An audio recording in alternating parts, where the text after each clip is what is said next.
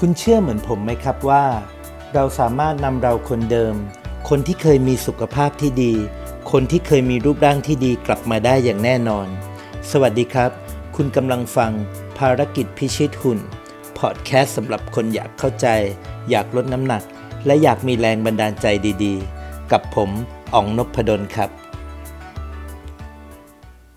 สวัสดีครับ วันนี้เราก็กลับมาพบกันใน episode ที่ 5 นะครับ วันนี้ผมก็อาจจะขอเริ่มด้วย การย้อนนึกถึงเรื่องของตัวเองสักนิดหนึ่งนะครับว่าจากวันที่ผมหนัก 98 กิโลเนี่ย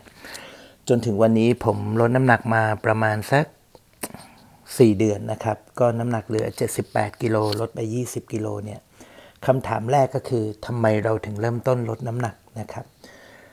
ก็อย่างที่เคยบอกไปนะครับ ข้อที่ 1 ก็คือ ตอนที่เราไปสัมมนาฝ่ายเนี่ย เราใส่เสื้อทีม ไม่ได้ ถ้ามันไม่ได้หลายคนคงไม่แปลกนะครับ แต่คือมันไม่ได้อยู่คนเดียวนะครับ เพราะฉะนั้นเราก็เริ่มรู้สึกว่าโอ้โห ทั้งในที่ทำงานทั้งฝ่ายเนี่ยเราอ้วนเราอ้วนที่สุดนะครับ ตรงนี้มันก็เป็นอะไรที่อึดอัดใจนิดนึงนะครับ ข้อที่ 2 ก็คือเราเราหาซื้อเสื้อผ้าลำบากมากนะครับ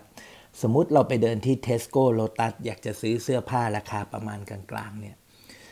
ก็จะโอเคครับ เรามีแบบที่ชอบแต่ว่าก็จะหาไซส์ไม่ได้นะครับ ไซส์ที่ใหญ่ที่สุด XL หรือแม้แต่ XXL บางทีเราก็ยังใส่ไม่ได้นะครับ เวลาเข้าไปในร้าน Uniqlo เนี่ยนะฮะ เราเห็นกางเกงยีนเห็นเสื้ออะไรบางทีมันก็ไม่มีไซส์นะครับ ตรงนี้ก็เป็นอีกความรู้สึกหนึ่ง ข้อที่3เนี่ย เวลาผมมาทำงานเนี่ย ก็มักจะถูกคนทักบอก โอ้โห คุณอ๋องทำไมทำไมอ้วนจัง ทำไมปล่อยตัวอ้วนแบบนี้นะครับ เพราะฉะนั้นเราก็จริง ๆ เราก็ค่อนข้างจะเบื่อกับการ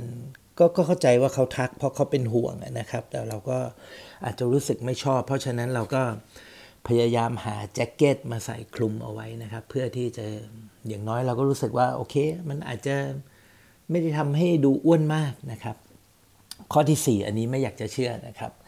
บริษัทที่ผมทำงานอยู่ CEO นี่ท่านทักเลยนะครับ บอกว่า โอ้โห อ้วนน่าเกลียดมากไปลดน้ำหนักเถอะนะครับ ก็อาจจะเพื่อบุคลิกภาพที่ดี แล้วก็เพื่อสุขภาพที่ดีด้วยนะครับ อีกข้อหนึ่งที่สำคัญมากก็คือ ผมไปตรวจร่างกายที่โรงพยาบาลบำรุงราษนะครับ ก็ได้ผลเลือดมา คราวนี้ผมก็เอาไปให้น้องสาวดู เพราะว่าน้องสาวเนี่ยทำงานอยู่ที่โรงพยาบาลลาดพร้าวนะครับ น้องสาวก็เอาไปนั่งดูเอาไปดูที่ทำงานนะครับ ปรากฏว่ามีพยาบาลที่โรงพยาบาลลาดพร้าวเนี่ยเขาก็ดูผลเลือดบ่อยเขาก็มาดูนะครับเขาก็บอกบอกว่าตอนแรกเขาไม่รู้ว่าเป็นผลเลือดของพี่ชายน้องสาวผมใช่ไหมฮะเขาไม่รู้ว่าเป็นของผมเป็นพี่ชายของอุ๊กนะครับเขาก็บอกบอกว่า โอ้โห นี่ผลเลือดใครเนี่ยมีใครไปเตือนเขาหรือยังว่า ค่าต่างๆ ค่าผลเลือดค่าตับค่าไตอะไรเนี่ย มันค่อนข้างอันตรายมากแล้วนะครับ ซึ่งพอเขาพูดมาผมก็รู้สึกกลัวเหมือนกันนะครับ ข้อถัดไปครับ ผม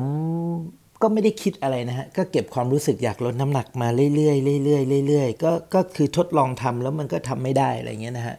จนมาถึงวันหนึ่งนะครับ ประมาณสักช่วงกลางเดือนตุลาคม ผมมาอ่าน Facebook ของเสียยักษ์นะครับเเสียยักษ์นะครับ ก็คือเเสียยักษ์ได้ไปคุยกับเสียป๋องนะครับ เสียยักษ์กับเสียป๋องนี่ก็เป็นนักลงทุนที่ทุกท่านคงจะรู้จักนะครับ ก็ปรากฏว่า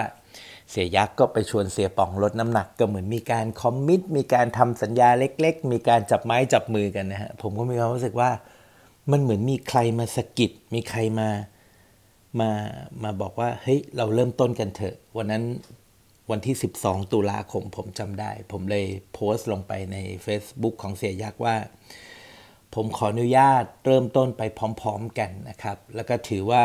วันนั้นเป็น day one หรือว่า first day ของผมเลย นั่นก็คือที่มาของพอดแคสต์นี้นะครับ เพราะว่าการที่แม้แค่เป็นการ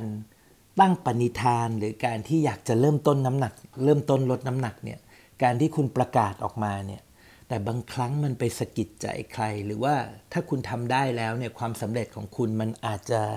ไปเป็นแรงบันดาลใจให้คนอื่น หรือว่าใครสักคนเนี่ยลุกขึ้นมาลดน้ำหนัก ลุกขึ้นมาเปลี่ยนแปลงตัวเอง ลุกขึ้นมาปฏิวัติตัวเองทำทำทำสุขภาพเราให้ดีขึ้นเนี่ยมันเป็นเรื่องที่ดีมากนะครับ เพราะฉะนั้นผมจึงตัดสินใจว่าอัดพอดแคสต์นี้ขึ้นมานะครับ ไม่ว่าจะมีคนฟัง มาก หรือคนฟังน้อย หรือแม้แต่จะมีคนฟังแค่คนเดียว แต่ผมคิดว่า การที่แม้แต่ว่าจะมีคนแค่คนเดียว แต่ว่าพอดแคสต์นี้ทำให้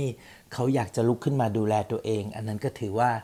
พอดแคสต์นี้ได้ทำหน้าที่ของมันแล้วนะครับ นั่นก็คือที่มาของพอดแคสต์นี้นะครับ วันนี้ใน episode ที่5นะครับทบทวนนิดหนึ่งนะครับในการลดน้ำหนัก 20 กิโลของผมนะครับ ประเด็นที่หนึ่งที่สำคัญที่สุดก็คือ ผมบอกแล้วว่า นั่นคือเราต้องเริ่มต้นในการทำ IF หรือ intermittent fasting นะครับ ซึ่งเทคนิคที่ผมเลือกใช้คือ 4 4 และ 14 นะครับ มีการช่วงมื้อเช้าถึงมื้อเที่ยง เราจะหยุดทานอาหารอย่างเด็ดขาด 4 ชั่วโมงในช่วงเช้านะครับ และเหมือนกันครับ หลังจากมื้อเที่ยงจนไปถึงมื้อเย็น เราจะมีการฟาสติ้งอีก 4 ชั่วโมง ไม่ทานอะไรเลย แคลอรี่เท่ากับศูนย์นะครับ ทานได้แค่น้ำเปล่า ทานได้แค่กาแฟดำไม่ใส่น้ำตาลไม่หวานเลยนะครับ แล้วช่วงฟาสติ้งที่สำคัญที่สุด ช่วงที่ยาวนานที่สุดก็คือ 14 ชั่วโมงหลังจากที่เราทานมื้อเย็นเสร็จนะครับ เมื่อทานมื้อเย็นเสร็จตอนนั้นเราจะไม่ทานอะไรอีกแล้วนะครับ เมื่อเราจบมื้อเย็นเนี่ยจนถึงมื้อเช้าเราจะไม่ทานอะไรอีกแล้ว อันนี้คือหลักการของ IF การไม่ทานอะไรอีกเลย นั่นหมายถึงไม่ทานส้มลูกหนึ่ง ไม่ทานชมพู่แม้แต่ครึ่งผล ไม่ทานนม เพราะนั่นคือการเทคแคลอรี่เข้าสู่ร่างกายนะครับ ซึ่งการทำ IF เนี่ยผมบอกแล้วว่ามันจะเป็นการช่วยให้ร่างกายเนี่ยไม่ดื้ออินซูลินนะครับ ให้ร่างกายได้มีช่วงหยุดพัก เราไม่เทคแคลอรี่ เราไม่ได้เทคน้ำตาลเข้าไป และนี่มันจะสามารถทำให้ร่างกายค่อยๆปรับตัวนะครับ แล้วมันจะค่อยๆเอาไขมันที่คุณสะสมเนี่ยออกมาใช้ได้ ได้มีประสิทธิภาพมากขึ้นนะครับ แต่อีกจริง ๆ แล้วอีกอีกอีกอีกแง่มุมหนึ่งเนี่ย IF จริง ๆ แล้วมันคือจัดมันคือการจัดวินัยในการกินให้กับตัวเราเองนะครับ เพราะคนอ้วนเนี่ยส่วนมากมันจะ enjoy eating แล้วก็กินได้ทั้งวันกินได้เรื่อย ๆ กินได้รู้สึกว่าตัวเองกินน้อยฮะแต่จริง ๆ มันกินเยอะ เพราะว่า คนอ้วนก็ไม่มีใครยอมรับนะครับว่าตัวเองกินเยอะส่วนมากก็รู้สึกว่าเอ๊ะฉันก็กินไม่เยอะเท่าไหร่นะครับ เพราะฉะนั้นเนี่ยในเมื่อเราควบคุมตัวเองไม่ได้เนี่ยเราก็จะต้องมีกรอบมีอะไรมีมีมีมีมี framework อะไรบางอย่างที่จะมาคุมตัวเราเอง ถูกต้องไหมฮะ กินมื้อเช้า fast สี่ชั่วโมง กินมื้อเที่ยง fast อีก 4 ชั่วโมง จบมื้อเย็น fasting 14 ชั่วโมง ไม่ทานอะไรเลยนะครับผมไม่ได้บอกว่าเราไม่ให้ทานส้มไม่ให้ทานชมพู่ แต่เราเอามาทานในมื้อนะครับ คุณอยากทานเอามาทานในมื้อเที่ยง หรือเอามาทานในมื้อเย็น แต่เราจะไม่ทานระหว่างมื้อนะครับ อันนั้นคือข้อที่ 1 ข้อที่ 2 ที่เราคุยกันไปก็คือเรื่องของน้ำตาลนะครับ หรือที่ชื่อตอนว่าผมว่าผมตั้งชื่อไว้ว่า หวานอันตรายนะครับแน่นอนครับ คนลดน้ำหนักผมบอกเลยว่า ขอให้หยุดน้ำตาลนะครับ ขอให้เลี่ยงน้ำตาลนะครับ โอเค ถ้าคนปกติกินได้ในปริมาณที่เหมาะสม แต่คนอ้วนอย่างเราคนที่หนักมาก ๆ เริ่มมีปัญหาความดัน เริ่มมีปัญหาความอ้วนไขมันสะสมไขมันหน้าท้อง อันนี้ผมขอให้หยุดหลีกเลี่ยงก่อนนะครับ โดยเฉพาะน้ำตาลทราย เพราะอะไรครับ บางครั้งเนี่ยการที่เราเทคน้ำตาลหรือกินอะไรหวานๆกินน้ำที่มันมีรสหวานใส่น้ำตาลทรายเนี่ยโอเคครับ ยอมรับครับว่ามันทำให้เรามีความรู้สึกสดชื่น มีพลังงานขึ้นมา แต่เชื่อผมนะครับ มันจะแป๊บเดียวครับ แล้วมันก็จะหายไปนะครับ พอมันหมดฤทธิ์หรือว่ามันหายไปเนี่ยเราก็จะต้องคอยกินอะไรอยู่เรื่อยๆ คอยเติมน้ำตาลอยู่เรื่อยๆ ซึ่งนั่นไม่ใช่สิ่งที่ถูกต้องนะครับ เพราะว่าการทานน้ำตาลเนี่ยมันจะเป็นตัวที่ทำให้เราเป็นต้นเหตุที่ทำให้เราอ้วนนะครับทำให้เราดื้ออินซูลิน และยังทำให้ร่างกายเราเนี่ยไม่สามารถนำไขมันออกมาใช้ได้อย่างเต็มที่นะครับ เพราะฉะนั้น หยุดทานน้ำตาลก่อนนะครับ แล้วถ้าเราลดน้ำหนักกันสำเร็จนะครับ เรามีรูปร่างดีแล้ว เรามีหุ่นดีสุขภาพดีแล้ว แล้วเราจะกลับมาทานอีกครั้งหนึ่งก็ค่อยว่ากันนะครับ ส่วนในข้อที่ 3 ก็คือเรื่องออกกำลังกาย ผม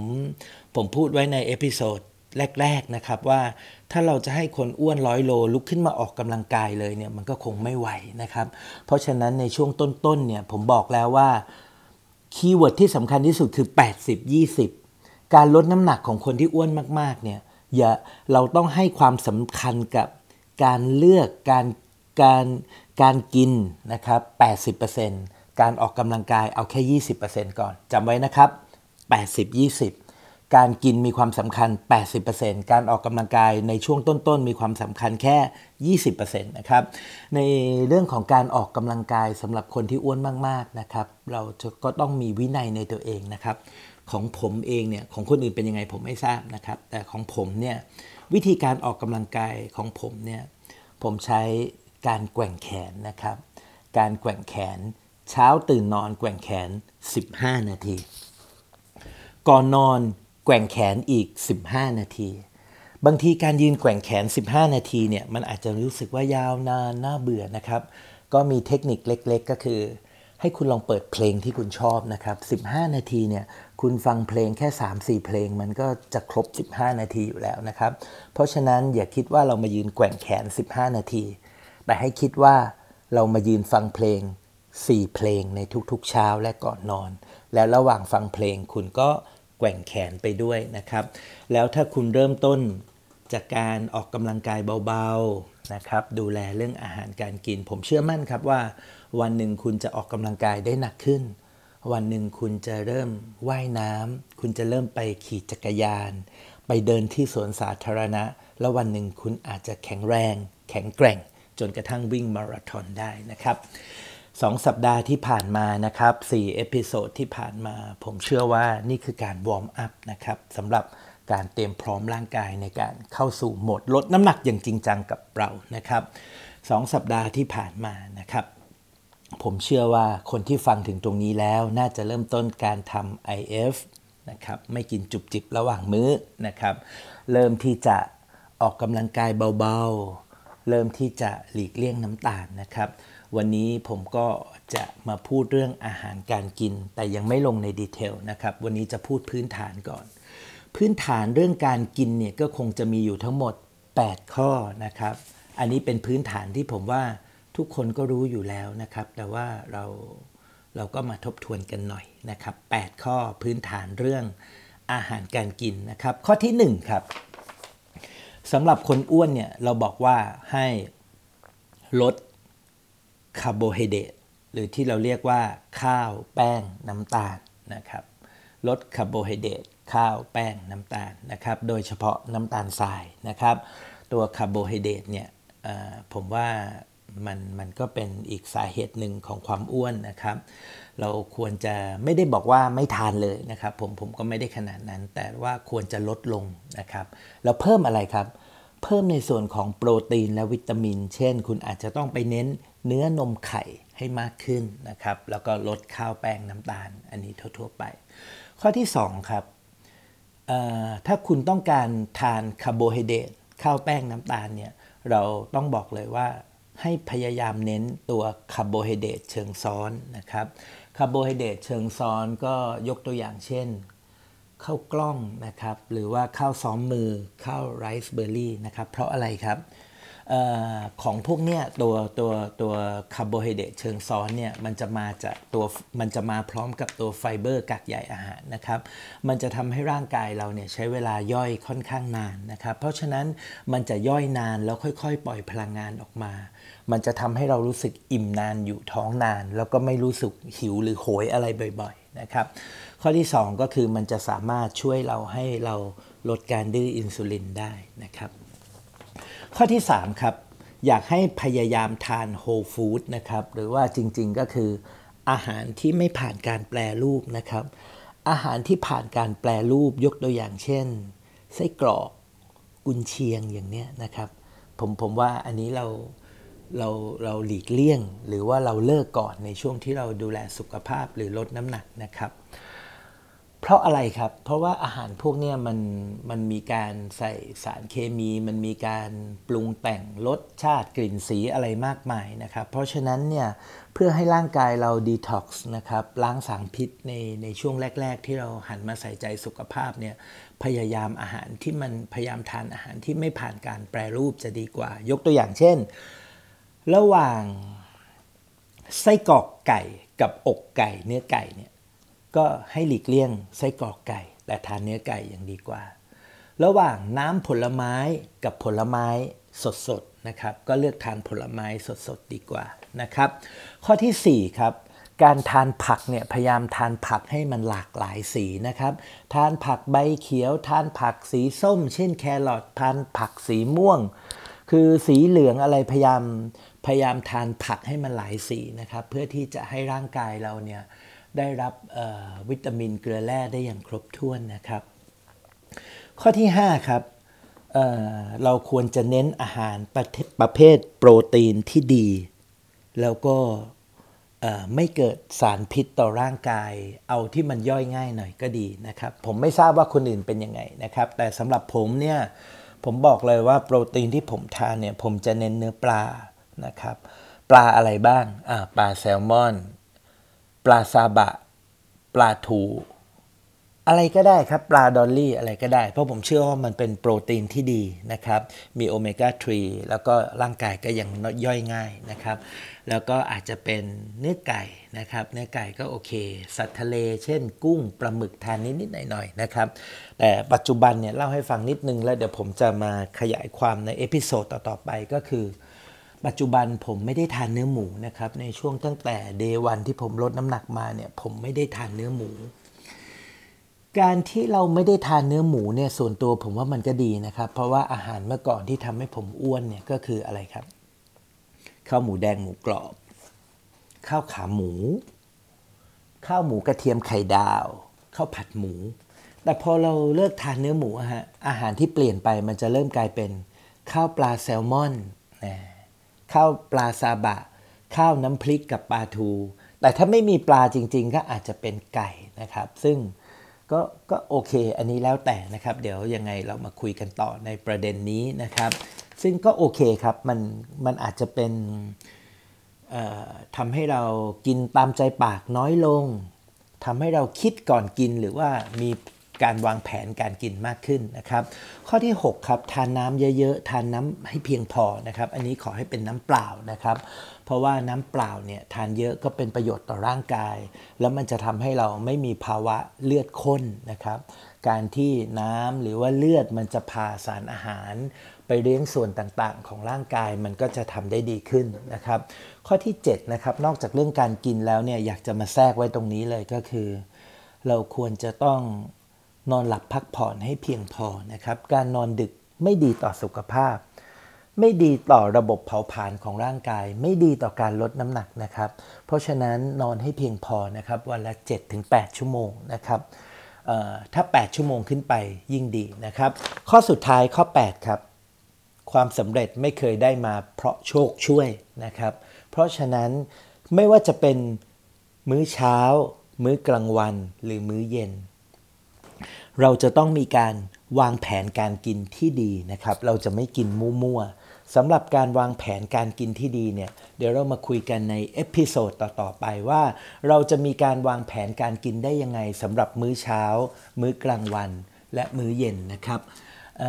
ก่อนที่จะจบใน episode นี้นะครับผมผมอยากจะเล่าความรู้สึกเมื่อเมื่อสักประมาณวันศุกร์ที่ผ่านมาเนี่ย ผมได้ไปออกกำลังกายที่สวนสาธารณะตรงแถวสะพานพระราม 8 นะครับสำหรับคนที่ไม่เคยหาเวลาไปออกกำลังกาย ไม่ออกกำลังกายเลยเนี่ยนะครับ ผมอยากให้ลองนึกภาพตามผมนะครับสวนสาธารณะพระราม 8 เนี่ยเป็นสวนสาธารณะที่ มีความสวยงามนะครับ มีต้นไม้ล่มลื่น และอยู่ติดริมแม่น้ำเจ้าพยานะครับ มีสะพานพระราม 8 วิวสวยงาม ลมพัดเย็นสบายนะครับ ถ้าคุณได้ไปที่นั่นนะครับ คุณจะต่อให้คุณไม่อยากออกกำลังกายเลย แต่คุณแค่ไปเดินเล่น ๆ อยู่ในนั้นเนี่ย คุณจะเห็นภาพเหมือนที่ผมเห็นครับ ภาพที่คุณเห็นคืออะไรครับ คุณจะเห็นกลุ่มคน กลุ่มนักวิ่งที่วิ่งผ่านคุณไป เขาวิ่งด้วยความแข็งแรง วิ่งด้วยสเต็ปที่แข็งแรง ในขณะที่เราวิ่งไม่ได้เก่งขนาดนั้น แต่มากกว่านั้นครับ คุณจะเริ่มเห็นคนอ้วนอ้วนมากๆนะครับ เขามาเดินออกกำลังกายนะครับคุณจะเริ่มเห็นคนแก่ๆนะครับอายุ 7-80 เขามาเดินออกกำลังกาย เดินช้าๆนะครับเขาเดินแกว่งแขน เดินสูดลมหายใจ บางคนอาจจะมาลำไทยเก๊ก มาเดินช้าๆ เดินคุยกัน บางทีผมเห็นคนแก่สองคนนะครับ คนแก่ผู้ชายกับผู้หญิง เขาเดินจูงมือกันเดินเล่นในสวนสาธารณะ ภาพพวกนั้นเนี่ยเป็นภาพที่น่าประทับใจ หรือบางครั้งคุณอาจจะเห็นคนที่เขาเขาไม่ไม่ได้สมบูรณ์นะฮะ อาจจะกล้ามเนื้ออ่อนแรง อาจจะเดินได้แค่ด้วยขาข้างเดียวอะไรเงี้ยนะฮะ คุณจะเห็นเขามีความตั้งใจออกมาเดินนะครับ หรือบางครั้งคุณอาจจะเห็นคนพิการที่เขาเดินไม่ได้ แต่เขามีลูกหลานที่เข็นรถเข็นออกมาให้นะครับ เพราะฉะนั้นเนี่ยภาพที่คุณเห็นเหมือนที่ผมเล่าให้ฟังเนี่ยมันจะเป็นแรงขับ มันจะเป็นแรงผลักให้เรารู้สึกว่าเขาเหล่านั้นเขายังมาเดินออกกำลังกาย แล้วเราล่ะ เราที่ยังเดินได้ เราที่ยังมีความสมบูรณ์ พร้อมจะเดินพร้อมที่จะก้าวออกวิ่ง ทำไมเราถึงจะไม่เริ่มออกกำลังกายนะครับ อยากให้คุณได้มาสัมผัสบรรยากาศแบบที่ผมเห็น ทุกครั้งที่ผมเห็นคนอ้วนมากๆ ทุกครั้งที่ผมเห็นคนแก่ ทุกครั้งที่ผมเห็นคนพิการมาเดินออกกำลังกาย ผมมองตามด้วยความชื่นชม ผมแอบยกนิ้วให้เขาว่า เฮ้ยคุณสุดยอดจริง ๆ แล้วคุณคือแรงบันดาลใจให้ผมคุณคือแรงขับที่ทำให้ผมก้าวเดินออกไปนะครับ เพราะฉะนั้นวันนี้เรา ยังคงเดินได้ นั่นคือมหัศจรรย์ของชีวิตของเราแล้วนะครับ ร่างกายเรามีความฉลาดครับ มันอยู่มาได้ 30-40 ปี มันช่วยเหลือตัวเองมาตลอด มันปรับตัวเองมาตลอดจริงครับ มันฉลาด แต่เชื่อเถอะครับ เราอย่าใช้งานมัน